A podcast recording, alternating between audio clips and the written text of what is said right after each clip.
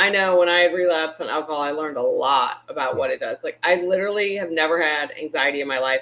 I woke up every single night with like panic attacks. Hmm. Um, my PCOS flared up. My estrogen was out the roof.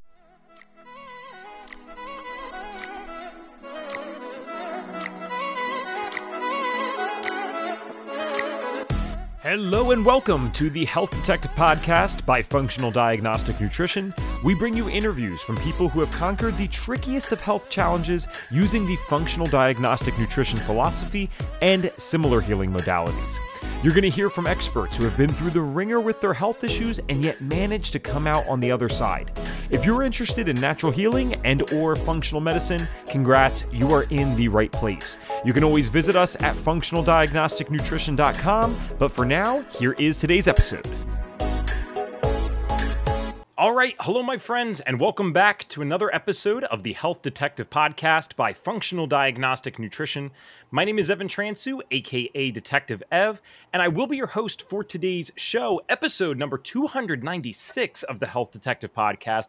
And if you're looking at this today, maybe you're on the video side and you're thinking, wait, I recognize these two faces here. Wasn't she just on? That is absolutely correct. We wanted to bring her back for a part two um, because, you know, last time when we had Sam on, we dove into the story side of things because I don't think you had been on since what was it, like episode 17 or something. So we're like, let's probably a fresh audience. I doubt the same people listening then are listening now. Um, I'd love to believe that, but it's it's probably changed. And so we wanted to get the story out. We had a great time with that. If you guys want to hear Sam's full story after I read her bio, please feel free to check that episode out afterwards. But today, um, I'm going to read the bio and then we're going to jump right into the topic of the day.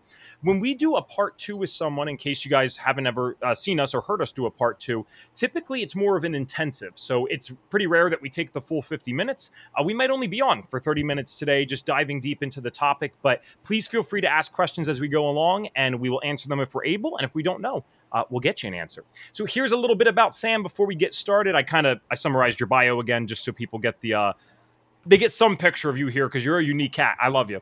Samantha Lander, or Sam for short, has had quite the journey and continues to create more chapters in that journey. She is a St. Louis, Missouri based single mom, recovering addict, prison survivor, personal trainer, functional diagnostic nutrition practitioner, DJ, and entrepreneur. She published Dream Big, Do Bigger, and is an mm-hmm. international best selling author.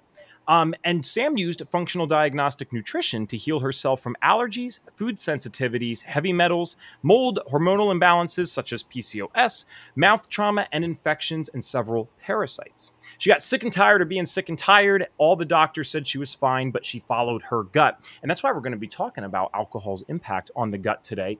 Uh, Sam, before we get started with that uh, specific topic, and we are still talking about this, I guess, even with this prefaced thing, I know that you and I wanted to share beforehand the social side of this because some people, even in the functional space, might not believe how harmful alcohol is because it's been so normalized. We're in the holiday season at the time of recording this. No matter what you celebrate, you're going to find yourself at some party or some family get together in the Western world where alcohol will not only be served, it is the norm for anyone 21 or older or 18 or older if you have a really cool aunt or uncle that kind of sneaks it to you during the party, right?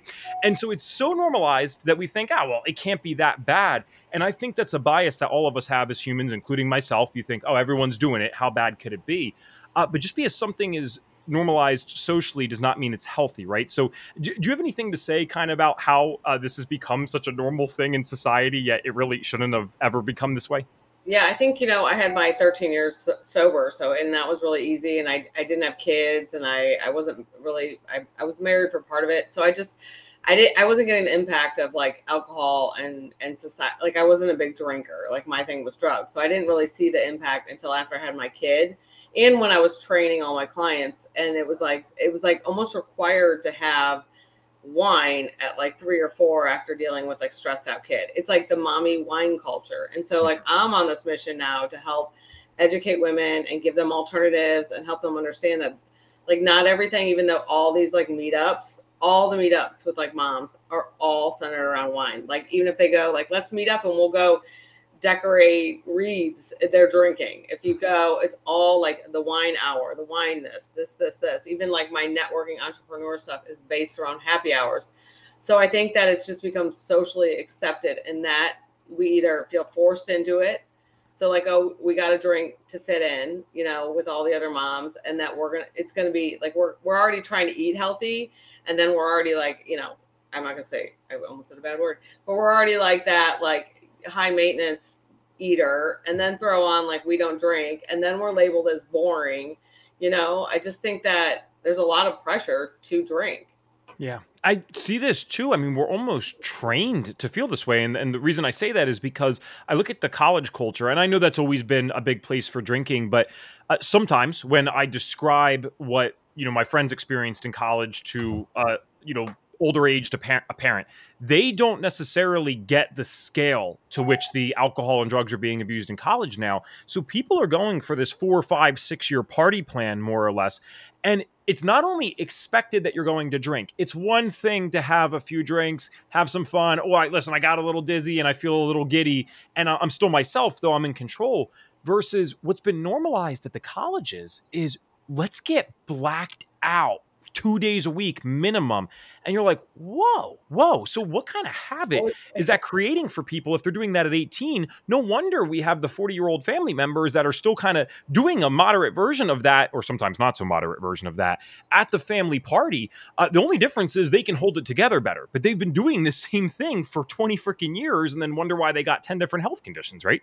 yeah, yeah, it, yeah. It wreaks havoc on everything. Um, yeah, I mean, it, it's, luckily i feel like in some of the frat houses they've gotten all that kind of stuff they've maybe they've gotten a little they've gotten in trouble enough and enough people are starting to die mm-hmm. and maybe there's a ten, some attention that's being directed towards that um, i was always a blackout drinker so um, and i just i was just telling you like right before we got on here like genetically there's actually like a, a gene that makes you that way or not mm-hmm. that way um, but you know i just think there isn't enough information out to get, raise the awareness that it's not okay. Yeah. Because p- everybody wants to do it because it's it's a de-stressor. It's a it's a release. It's a way to escape reality. Yeah. And I think the even if you're not an alcoholic, like the emotional component that's attached to just like eating a lot of sugar or anything like that, um, you know, it, we're all like looking for a way out because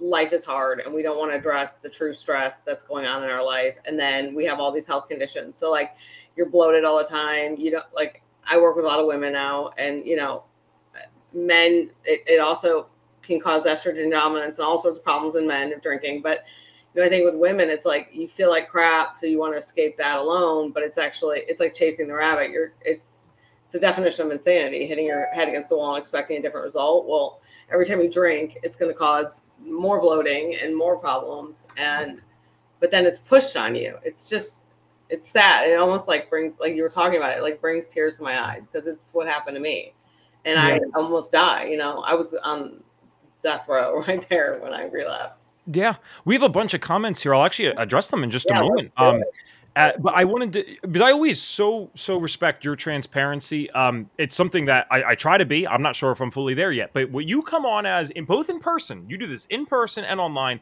This is who I am. This is what's happened. Take it or leave it because I'm Sam, and I, I really respect that.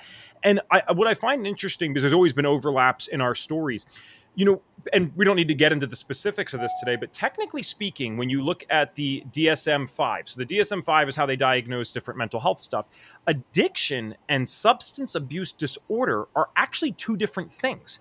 And so I learned uh, fairly recently in the past several years, I never actually met the definition for addiction I 100% meet the definition of substance abuse disorder.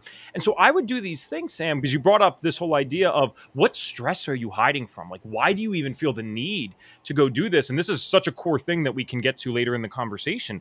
But I went for, I think it was a year and a half, just over or just under a year and a half of no substances whatsoever. So I had been doing stuff in high school, then you get into the adult world, and now you can legally do stuff. I wanted to prove to myself that I don't need this at all. So I go for a that's, year. That's a red flag right there. Yes, yes. you're trying to like quit something. Like, right. hello, everybody. Like, yep. I well, and I, I got humbled. It's usually it. a sign that there's probably a problem. Right. I got humbled with it because I'm like, the year actually was fairly easy. I'm like, oh, this wasn't bad at all. Then what happened though is I started, and this is not my current fiance, but I started dating someone at the time, and it had been a while since I was dating someone. So I wasn't nervous around her but we had to go meet her friends and family members. And so I'm figuring, okay, cool. I don't want to explain. And this is, my gosh, you got to work on these things personally. I didn't want to explain why oh, I'm not drinking or doing all that stuff. That's not how I wanted to introduce myself, which is why I said I respect you so much for what you do. So I go in thinking, okay, it's not going to be a big deal. I'll have, you know, one drink and just carry it around throughout the night. I don't get asked questions about that and I can just talk about my normal life. I went from a year and a half, no drugs, no nothing, not, I don't even think caffeine other than the caffeine in chocolate. And in one night I end up having 11 drinks over the course of that night. Now, nothing bad's happening in terms of anger or driving. I'm not saying something like that, but that is insane that my brain would even allow me to go from nothing to that. Of course, I felt like hell the next morning. I felt terrible. And then I can stop afterwards. So it's interesting because I'm like, what? This is a problem, but what problem is this? And that's when I realized, okay, this is something that meets the criteria for a substance abuse disorder that intention to do less, and I'm doing way more than I intended to do. Yeah. Yeah, cool. I mean it's it's one is too many, too many, a thousand's never enough, right? Yep. yeah, like, like, well, if this is good, ten more's got to be better. Right, right. Uh, I know I can't have one. Like when I see people leave like just a little bit in the glass, I'm like, are you kidding me? Like I know, like I won't, I will never leave anything. But I was literally trying to escape. I don't even like drinking, so um, like I would go to the mommy stuff and be fine. Like I wouldn't actually even drink, which is the interesting thing. But um yeah, I mean, it's it's most people aren't even watching you when they're out. They're so focused on themselves. Is one takeaway I would say from that. Like if someone's trying worried about not drinking during the holidays and going, like I will tell you right now that most people are paying zero attention to you. They're so focused on themselves. If anything, they're going to pay attention more whether or not you're going to be eating the bad food that they're going to start eating, and then they're going to feel guilt and go down that rabbit hole, and they'll shame you for that probably before they shame you for not having a drink. And I always say, say you're on, say you're on antibiotics, say you're on a medication, you can't drink with it. Say, you know, you're doing 75 hard. Like everybody's doing 75 hard. Like every, um, my friends always like, oh, I gotta go walk for five, you know, and I'm like, just say, just say that. Like it's, it's more mental in your head that, and you gotta, so like, I will say after after my relapse, like the biggest thing that I knew, like I was doing my functional lab, like I was doing all my labs, especially labs, I was balancing my hormones, like everything was being done on the like functional like the FDN world, mm-hmm. but I was not touching the mental and emotional part that I mm-hmm. needed to deal with. And I kept getting my labs kept coming back with something going on. My cortisol was never better. Like and I just wasn't and so 2023 this year I was like, okay, I'm done. Like I, I, I got it. I got back in the program full fledged. I do service work to get out of myself to help others, and I went to a lot of therapy. Hmm. And I started working on the mental and emotional part. And then I the desire to drink is slowly like and I'm an addict. Like I have a it's a disease. Like I will always it will come up and it's cunning and baffling. But for me, I do not feel like I need it in so many more like situations that I'm put into, or if something goes awry with my ex and my co-parenting or my kid is very challenging, I don't feel like I need to have that relief using alcohol. I actually sit in it and it sucks and it hurts and you know you cry and whatever it is but i'm like i'm just going to sit in it because if you sit in it it's always better in the end hmm. um and you know as you know and alcohol will just wreck i mean it'll wreck your system yeah. Um, even one drink, even if you're not an alcoholic, you know. Awesome. Um, we got some comments here, and then we'll get into the health side. Uh, and thank you for people for just being transparent. Some of these aren't even questions; they're literally just sharing their stories. Um, I don't drink any alcohol for six years, and it's been amazing. Congratulations! Um, such a great topic. Thank you so much for having this discussion. You are very welcome. Uh, one year in, uh, one year in for no alcohol for Paula. Great. Some college kids don't ever drink water; they live on coffee, soda, and alcohol. Literally, like literally, that's what's I happening. I probably did. Yeah, you were right. Um, what's crazy is being called a fun non-drinker. Oh my gosh, yeah, right. Oh, yeah, right. the whole stigma. Like everyone thinks that you're boring if you're if you're like sober, which is funny because I well, first of all, only boring people get bored, right? Mm-hmm. but I think that if you're I mean, if you think about how people act when they're drinking as like adults and just like sloppy, there's a few people that can be like the fun drinker, but then it goes to a next level. And then, I mean, it's I guess it's your de- definition of fun. You, um, one question that we'll get to specifically in just a second. I'm going to skip that. Lindsay said, "Hey, one of you has your phone alerts on. We can hear the ding over and Yeah, over." I turned mine on focus. Oh, okay. I wow, that's so funny. I didn't even register that. I Thank you. Lindsay. Um, I quit alcohol almost two years ago. Best change in my life. Congrats. Um, all right. So uh, I don't. We're probably a little premature for this question, but I, I still want to uh, answer it while they're on. Uh, what about lower alcohol wines like dry farm wines? What do you think about that, Sam? So I I was not a wine drinker, so I was I'm very well versed in like what is going to be the cleanest thing you can eat or eat. I mean, drink. So I would always say like go for a vodka that's derived from potatoes or from grapes or like gin, but you got to watch the stuff that has gluten and corn. As far as the dry farms wine, I hear it's like really really clean. Um, I think if you can find a wine that is like the sulfites are low sulfite and um, comes from organic grapes and all that good stuff. I think that's that's your best bet. The low toxin alcohol is is going to be where you want to go. But I am not like well versed. Like for me, I'm one of those that I typically try all the supplements and try all the things to be able to tell my clients. But obviously, I'm not going to do that. Do that. Yeah. So, but I have clients that swear by it, um, and that's all they can do, and they can't do other things. Other practitioners.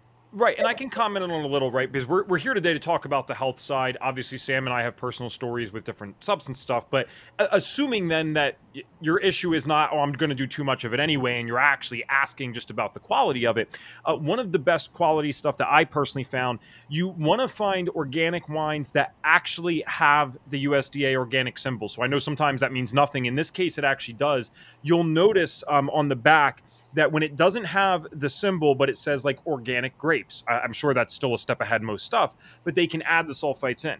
When you have the USDA organic symbol, literally they have to take all this stuff out except the naturally occurring ones. And so I have found, uh, again, not recommending it necessarily if you have an issue with this stuff, but assuming that you can do it normally, I have found that that allowed me to, you know, have two glasses of wine and what would normally be a guaranteed headache, just even off the two glasses. Next morning, I could wake up um, with almost no difference. So remember, this is a fine line because you don't want no difference the next morning if you're someone who's going to use that as an excuse to do it often. But um, I personally had found uh, a lot of benefit from the organic USDA symbol red wine. So with all that said, Sam, we got to talk about the actual health side of this because people think alcohol is happy juice. You drink this, it now hydrates me, tickles my brain, and I feel great. Um, and, re- and the reality is, it is a poison. And the inherent reason that you're getting some of these positive effects is because of the parts of the brain that it's shutting down and causing not to work. And that's why if you drink enough, eventually the part that helps you with the oxygen and breathing side, that stops working. So what actually happens when we take a uh, sip of this happy juice, aka poison? Oh, I mean, there's so many different things that happen. So, I mean, we're putting an overload on the system 100%. You're going to get, you're going to feel good for a little bit, right? When you have it and all those great dopamine, serotonin, all the things that it does, all the numbing effects that it has, and, and it you know, your inhibition goes down. However, it's going to cause you to release cortisol, we know, right? So, you're going to get a stress response in the body. When cortisol's then going to, your body thinks it's stress, so it's going to Hmm. store fat. So you got that going for you. And then you think about, you know, you drink it and it can cause estrogen issues. Um, I see in a lot of my women who are heavy drinkers that they're estro- they're super estrogen dominant and men. So, um, you know, aromatization can occur and causing men to get like the man boobs when they drink a lot um, because their their estrogen is going up because your body's you know ability to actually flush out the and remove your estrogen that you have on a daily basis. You know, we all have hormones and we need a little bit of it, but if we're not, if we're, if our priority becomes detoxing alcohol, we're not going to flush out all the hormones. And we see a lot of estrogen dominance. On top of, you know, we all know when your estrogen's higher, your gut can get leakier, you're more susceptible for SIBO and bacterial overgrowth and all sorts of stuff in your gut um, which sort of like the estrogen will stick around in your gut when when you have these underlying infections. But alcohol is going to cause you to have a leaky gut. Hmm. You know. Yeah. This Well, and the alcohol itself, of course, is just going to tear up the gut, and you know it's it's pretty harmful to the body. And I know this isn't a perfect comparison, but you know for people to kind of get the point, just think about what would happen if you have like an open scab or something. You take some grain alcohol and splash it on. You're going to prefer that it wasn't on there. Let's put it that way, right? It's going to sting like hell. It's not going to feel good. And think about it, you can kill stuff with it, right? That's why um, they use the movies where they dump it on the wounds. And yeah, yeah, like you literally have things like rubbing alcohol. Again, not perfect comparisons, but uh, this is not a particularly safe substance. It just so happens that it provides human beings with effects, um, well, other animals as well, but human beings with effects that we say, oh, this feels good, and we're going to go put it in a gas station. And in, in many states, in my state, you can't do that, but in many states, you can go buy this uh, I always love the South because I can go to a gas station, get vodka and fireworks all in the same place, which in Pennsylvania, that's a foreign concept. You cannot do all three of those in the same place. Uh, South Carolina, for example, they're a little different. So we have this, the gut damaging side, huge thing there um, the estrogen dominance. I'd love to touch more even on the sleep because I do know that, yeah, when you drink alcohol, it perceives it as a stress. And so you're actually spiking that cortisol. And any good FDN or functional health practitioner, uh, if you've been through the course especially, you would know well, that cortisol is supposed to be low at night and the melatonin is supposed to be high. Now, most of us are not drinking in the morning. And I, I don't mean this in a funny way. Obviously, if you are, that's a huge indication of a problem. Um, but most of us are actually cultured to drink it at night. This is something that you have with dinner. Um, and in a certain sense, that's like the worst time that you could do it because now your body has this unnatural cortisol spike. And then we all wonder why we feel like crap the next day. Uh, obviously, some of it is detoxing this poison out of our body. But I think a very practical side is well, how do any of us feel if we only got, you know, four hours of sleep? We feel terrible. So we might have been, you know, eyes closed for eight hours, but if our body only really got four hours of sleep, of course we feel terrible. So, do you have anything to add in terms of like, I only know the cortisol spike part. What else does it do to our sleep? Because I think it can affect REM and stuff too. Yeah. So, yeah, I mean, if you look up your eight your HRV and stuff, you'll see like it's totally off. Hmm. Your blood sugar will be, and your insulin levels and all of that. I mean, it can definitely put you into like a diabetic state. Um, or like that pre-diabetic state where your body feels like your because your blood sugar has just been so um, disjointed basically from drinking all that alcohol. But I always recommend, like, if you're going to drink, you know, always eat something with it. You can even do the activated charcoal, which helps absorb some of the toxins and some of the alcohol, so you're not going to get like such a uh, intense overload on the system. So, so what people I always tell them when they're kind of questioning alcohol and if it correlates with their sleep is, are you waking up at like 4:30? I mean, 1:30 or 2 every time you drink. So as an FDNer, you should know like we always recommend to try to get to for your body to repair, muscle repair, detoxify, go through all the drainage pathways, your liver, kidneys, and everything, get you ready for the next day. You want to try to sleep between 10 and 7, right? But about 1 30 or 2 is when your liver starts to do what do its job. And that it basically is like, what the F have you done? You wake up, because it's trying to process all the alcohol that you had and it, and it doesn't know what to do because if you think about what we're exposed to on a daily basis oh, i mean i can't get away from toxins. Nobody can. Like i'll go wash my car in the car wash and i'll be inhaling the fumes from that. I'll you know we're surrounded by them. Um, we can do our best but we have all these hormone disruptors, all these toxins that we deal with to try to like flush out on a daily basis, and just our everyday hormones and um, you know the bile and our I mean all the things that we're trying to process on a daily basis. We're not able to do that, so everything becomes super congested. So your body, yeah, I mean your body is not able to. It's always going to choose alcohol. Yeah, you studies have shown. In terms of then and I know, listen, guys, we're not doctors here saying this stuff. We're people that have experienced certain things. We research ourselves, and, and we're trying to, you know, create a positive discussion where you can walk away with some action steps.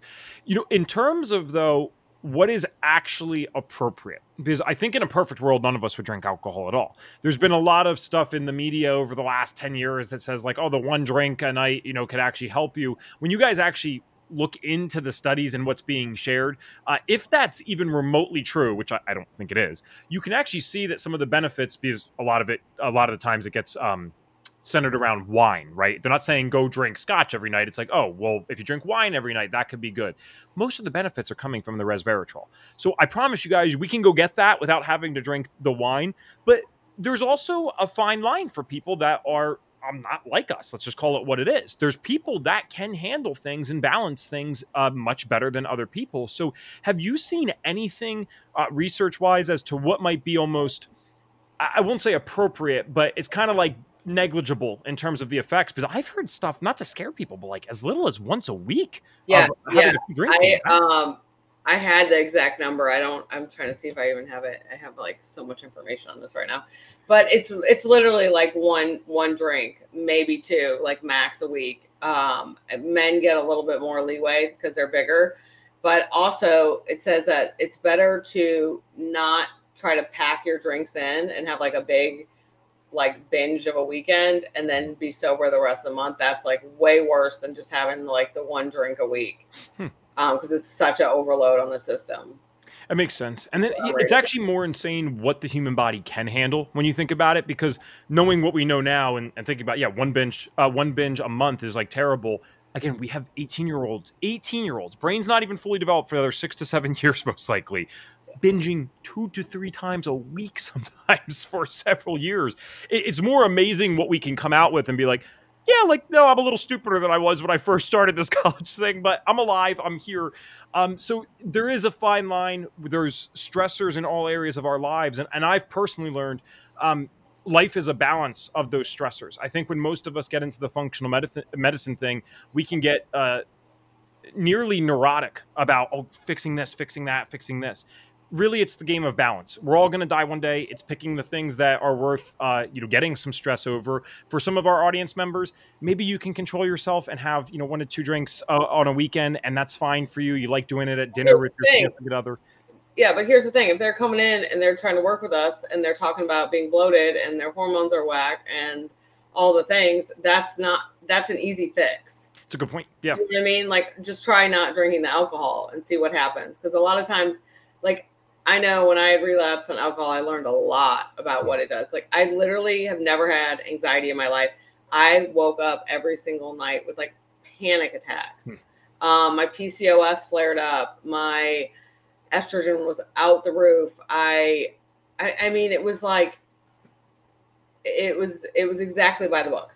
Okay. So whatever that practitioner tells you about, like if you have PCOS or Hashimoto's, and like, I mean, all of it, it's like to the T. But most women that we see, if they're coming to us, they're bloated, they aren't sleeping right, they're constipated.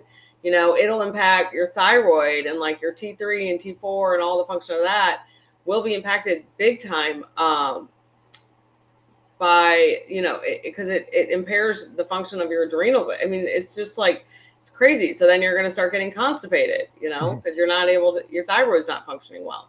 I mean, yeah. it all that that's an easy fix. Like I would say, start that. You know what? It, it almost seems like a random thing to throw in, but uh, this just triggered this for me for some reason. I I had to say this today on the show because most people we would know this. Most people don't know too. Alcohol addiction, well, rather the withdrawal that comes from it, is one of the only drugs that can kill you from the withdrawal alone. And people say, "Oh, no, no, no, that's not true. Opiates can do that." No, they can't. Opiates can cause seizures opiate withdrawal that is. They can cause seizures that can kill you and there's a few other things that can kill you but it's not direct. And so i know that's almost seems like you know splitting hairs to some people because they're like well it still can make the person pass away but it's not a direct thing so alcohol withdrawal can do that and it's because it acts on uh, GABA just in the same way that benzodiazepines do. So benzodiazepines are the other category that you can actually die from the withdrawal alone. And if you're like, well, I've never done a benzodiazepine, well, that's your Xanax, that's your uh, Valium, that's your Ativan, that's your Klonopin. So if you've ever done any of those things, and you got addicted to it or were having withdrawal symptoms, that stuff done long enough can actually kill you. So, again, I don't mean to insert that almost randomly, but something reminded me that I wanted to say that today because if that doesn't show people how serious of a drug this is, there's only two things that we know of right now benzodiazepines, which is a class, and then alcohol, that the withdrawal alone can kill someone. If that doesn't yeah. show you how serious it is, I don't know what can. yeah, I know. Like, I remember in rehab when I went back in the day, like I didn't have to go through detox because alcohol and like heroin, none of the like none of those drugs were my drug of choice. But everyone else, like I remember insurance wise, like the it's like if you were an alcoholic and that was on your insurance, it was way worse than being like a meth addict hmm. because you have to pay for the detox. yeah. Wow. So, but yeah, it's it's crazy. You had mentioned the anxiety side of this. I think that's a really good point too, because I had um well, I'll definitely keep this private, but I've had some clients that are my age and you know they started out in the college thing drinking was fine at least they thought it was consciously like hey i feel good the next day i barely get a headache and i can go out and do it saturday too great. And then the point comes where they're like, well, I did that same binge drinking thing that I've done for actually a couple of years, but now when I wake up they have anxiety. Sometimes for the first time in their life They're like i get that now. I have that chest uh, tightness and pain. I'm breathing super fast. My heart rate's elevated.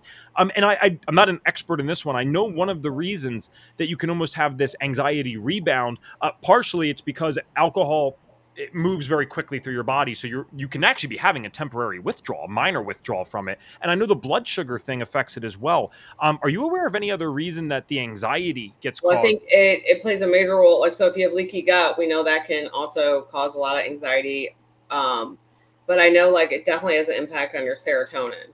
Okay. And how your serotonin production is is managed um, and that I think you have a decrease in it, or there becomes an imbalance when you have excessive or alcohol, just some alcohol. It will mm-hmm. definitely, which then, if your serotonin, you know, uh, receptors are not working well, then that's when you start to develop a lot of anxiety, you know. And I see a lot of uh, really low like dopamine, and so then I have a lot of clients that are getting that like brain fog that's like super severe from from alcohol, so their dopamine gets lower, um, and those neurotransmitters. There's just a, there's a depletion of it you know, and you think about your nutrients too. If you're drinking a ton, your body's ability to absorb nutrients goes down big time and you become deficient there. So you're not absorbing all the stuff you should from your food that's going to, you know, help your body, you know, yeah. process all this stuff. Well, and Sam, I should have known better that you and I could effortlessly talk for 30 minutes. Um, I want to make sure that we're, we're getting to some of the solutions for this stuff. We got 64 people live with us today, so thank you guys so much for tuning in. Um, Sam, let's talk about solutions for two things, and then however long this tape takes, we'll wrap up after that. I want to talk about solutions for the physical side, actually healing the body after you, you might have done years of damage with this stuff. Um, and then I'd love to discuss the social healing. And what I mean by that is finding things in our lives – um, that are really enjoyable. And, this can be applied to alcohol. It can be applied to any substance or drug, really. Um, because I think you and I are still two very damn fun people. I I'm the life of the party, man. So we can talk about that after. But in terms of physical healing, you know, let's say I'm ready to make a change. I've been that person that uh, maybe I'm not even an addict with it. I just justify five drinks on Fridays and Saturdays, and my labs are showing, damn, I'm, I'm, messing stuff up. I got this estrogen dominance. My gut's a mess. How, how do we start that physical process of healing?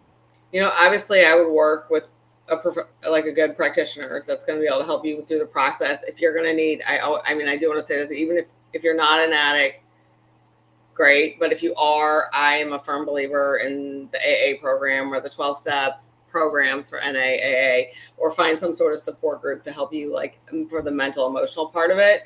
Um, and then if you need like medical help withdrawing, fine. But then you get your labs, you know, obviously get on a good you got to work on your diet. So you know get your diet back in line. Try to avoid foods like sugar which is going to have the same response in your brain that serotonin and dopamine response that you're going to get. It's almost just as addictive as um, alcohol. So try to remove all of those sort of triggers. And i think that obviously getting on a good supplement protocol to regulate your hormones and get the basic foundational your adrenals your hormones all those things in line. Start with like the foundational stuff and build your house from there then you can tackle looking for underlying gut infection. So you know your gut is super leaky, right? So you're it's more likely they're going to pick up a bug or you know have a bacteria overgrowth or too much yeast because um, all this feeds off alcohol on top of it. So definitely checking for the underlying gut infections. I will tell you, I I've healed my gut and I was literally doing GHB and ecstasy and all the drugs every single day. And GHB alone has concrete cleaner in it. Okay. And I had a compromised gut going into it you know, as a kid. So there, you remove the infections, obviously, do the protocols, but then heal the gut. So at that point, you know, you got your collagen, you got your bone broth, you got tons of other supplements, you know, that are going to help, um, you know, colostrum that are going to help heal the gut and get you to a point where you're feeling good again. So you're not dealing with the constant bloating, um, the all the inflammation that you develop from drinking. I mean, that'll go down just by stopping the alcohol right there.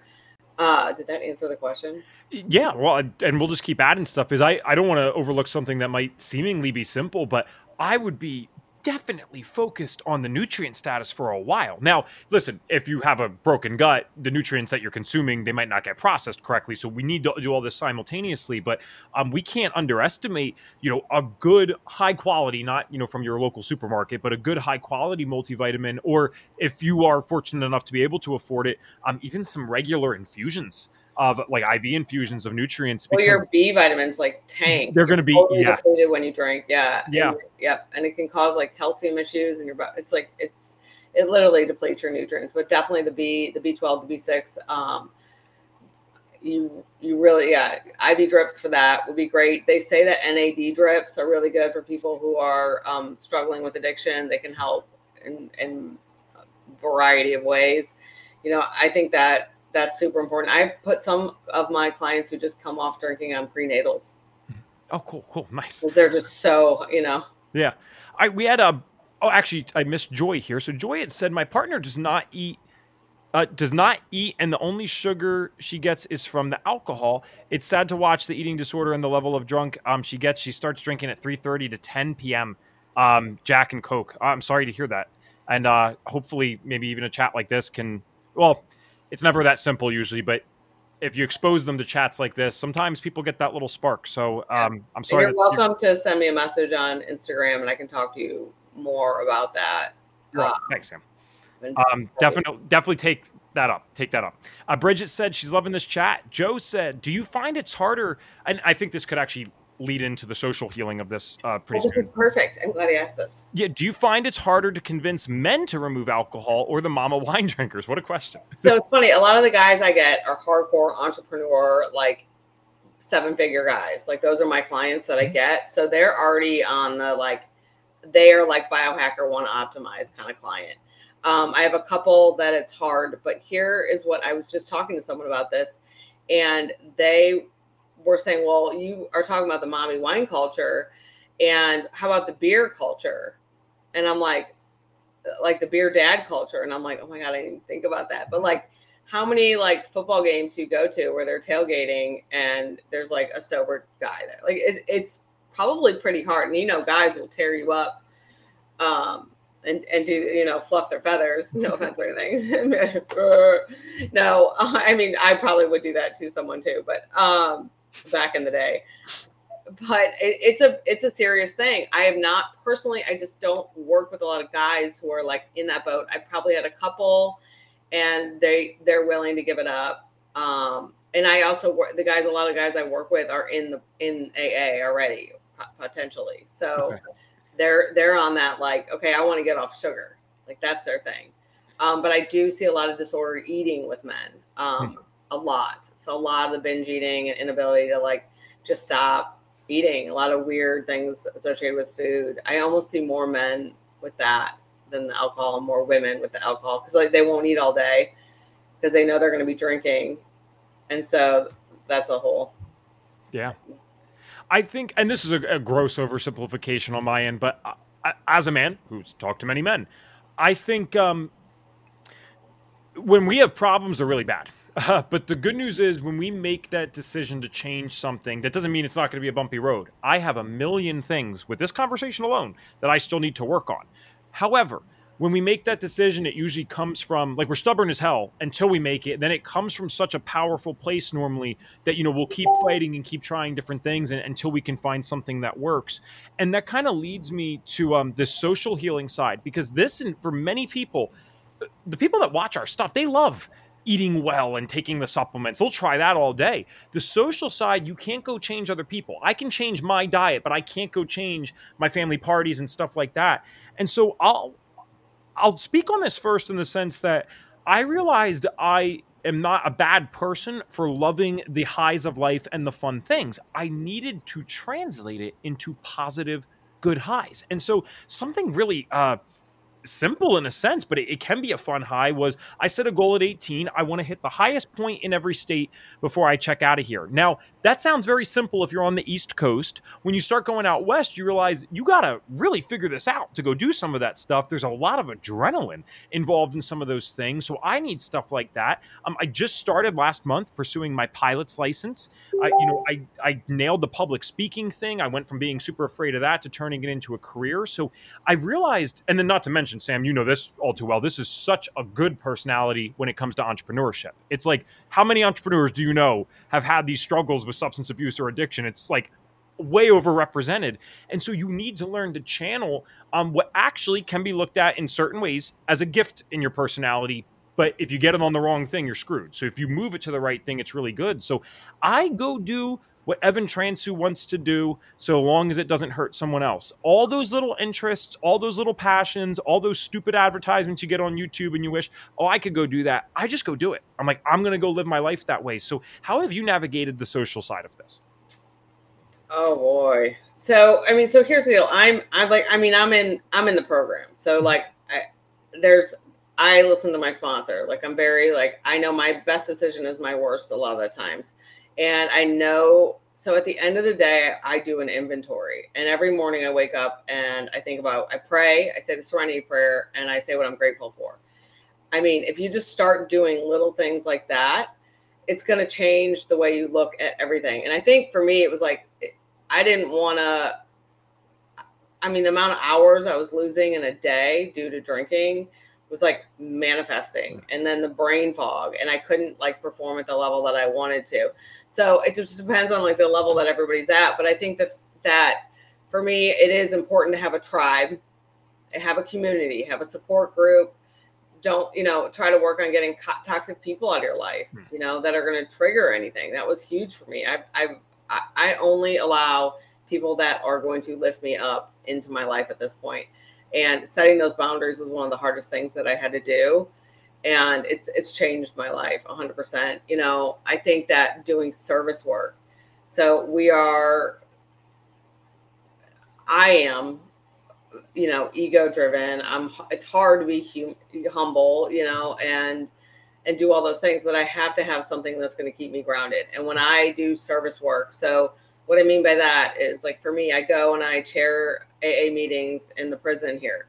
I also work with a nonprofit. I'm I might actually work for them, but a nonprofit that helps women who got out of prison do reentry, and so they have sober livings. Like like this, like I don't have my son Christmas Eve, and instead of being like, oh, I want to drink, I think to myself, okay, what can I do that's gonna help others? So I'm gonna go try, chair meeting if I can. They allow me in at a sober living it's one hour of my day, and and just imagine what the impact that will have, like just in every aspect of your life. Like it just brings so much joy. Even if you don't want to do it, I promise you're going to feel good afterwards. And then you're also setting example, like generational changes. I think is always really important for me. You know, leaving the legacy that you want. So think about what you want. Do you want people to remember you as a drunk?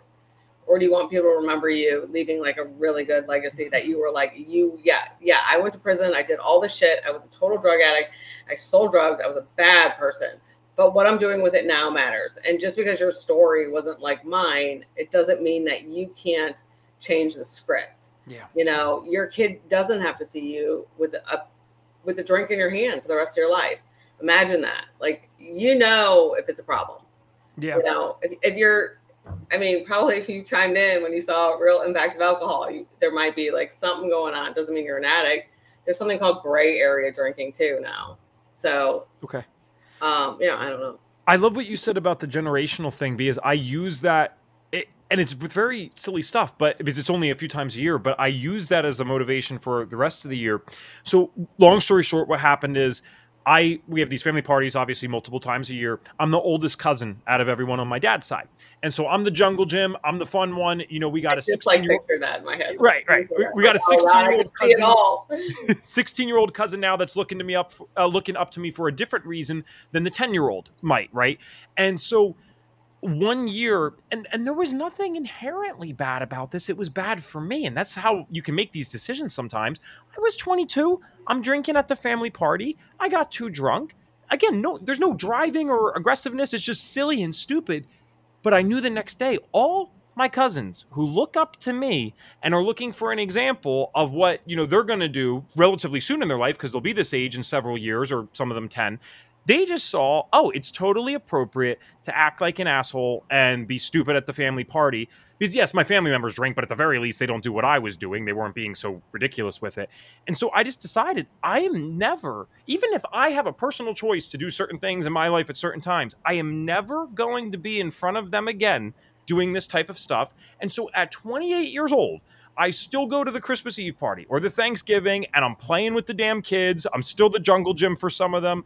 Um, and we have fun with that. And I, I think when this is a really big thing for substance abuse addiction, if we start thinking outside of ourselves, and this probably could help all humans anyway, we're able to overcome so much. We're not as selfish as we think we are. And I, I know you brought up the ego thing. I, I would certain people in my life would say, you know, I could use a little more humility myself.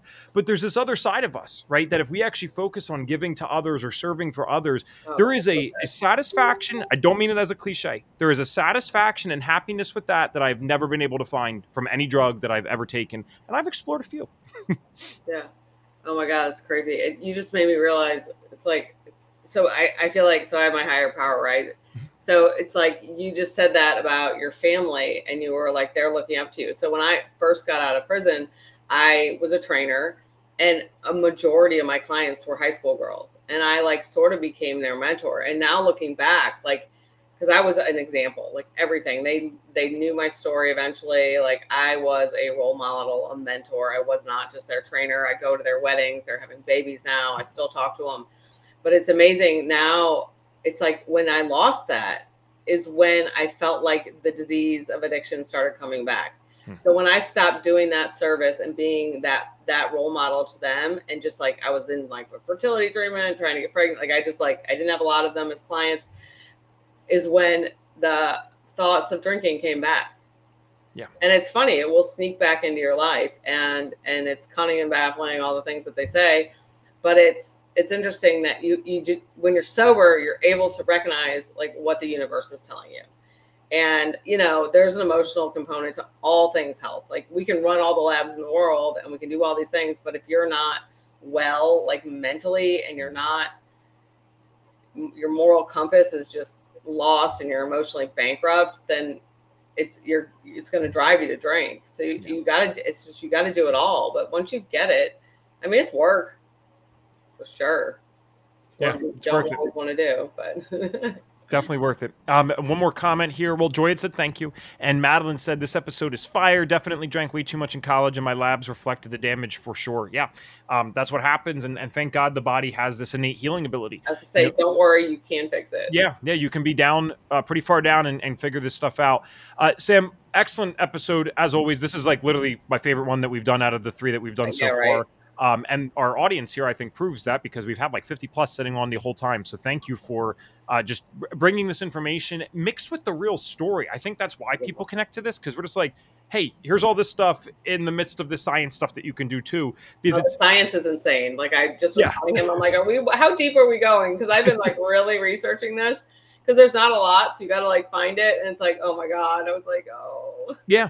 But I mean, just start with the basics, you know, and it's like there are there's a few of us so i'm kind of niching down into this like functional sobriety kind of thing. And so there are a few of us out there doing this um, but there's a lot of like really great so now i'm starting to get like this toolbox of like sober coaches to couple along with like the work that i do in order to like really because it's bad. Mm-hmm. women it's struggling. I and, and you guys can make an impact. You can I know for me, we have like all these mom groups where they have all these events for us, and it's great. I love it. Like, I love that there's stuff for us to do, but they never touch base on like alternatives or mocktails. And like, you should be like, hey, you should just post about mocktails, or how about you talk about like, or just start having like posting, be like, hey, you can, you know, we have mocktails at this party, etc., whatever, you know, and you can make an impact and that's service work. You can get a hold of these little mom groups and these online Instagram moms and all that stuff and have them talk about it. Be like, hey, can you do a reel about drinking?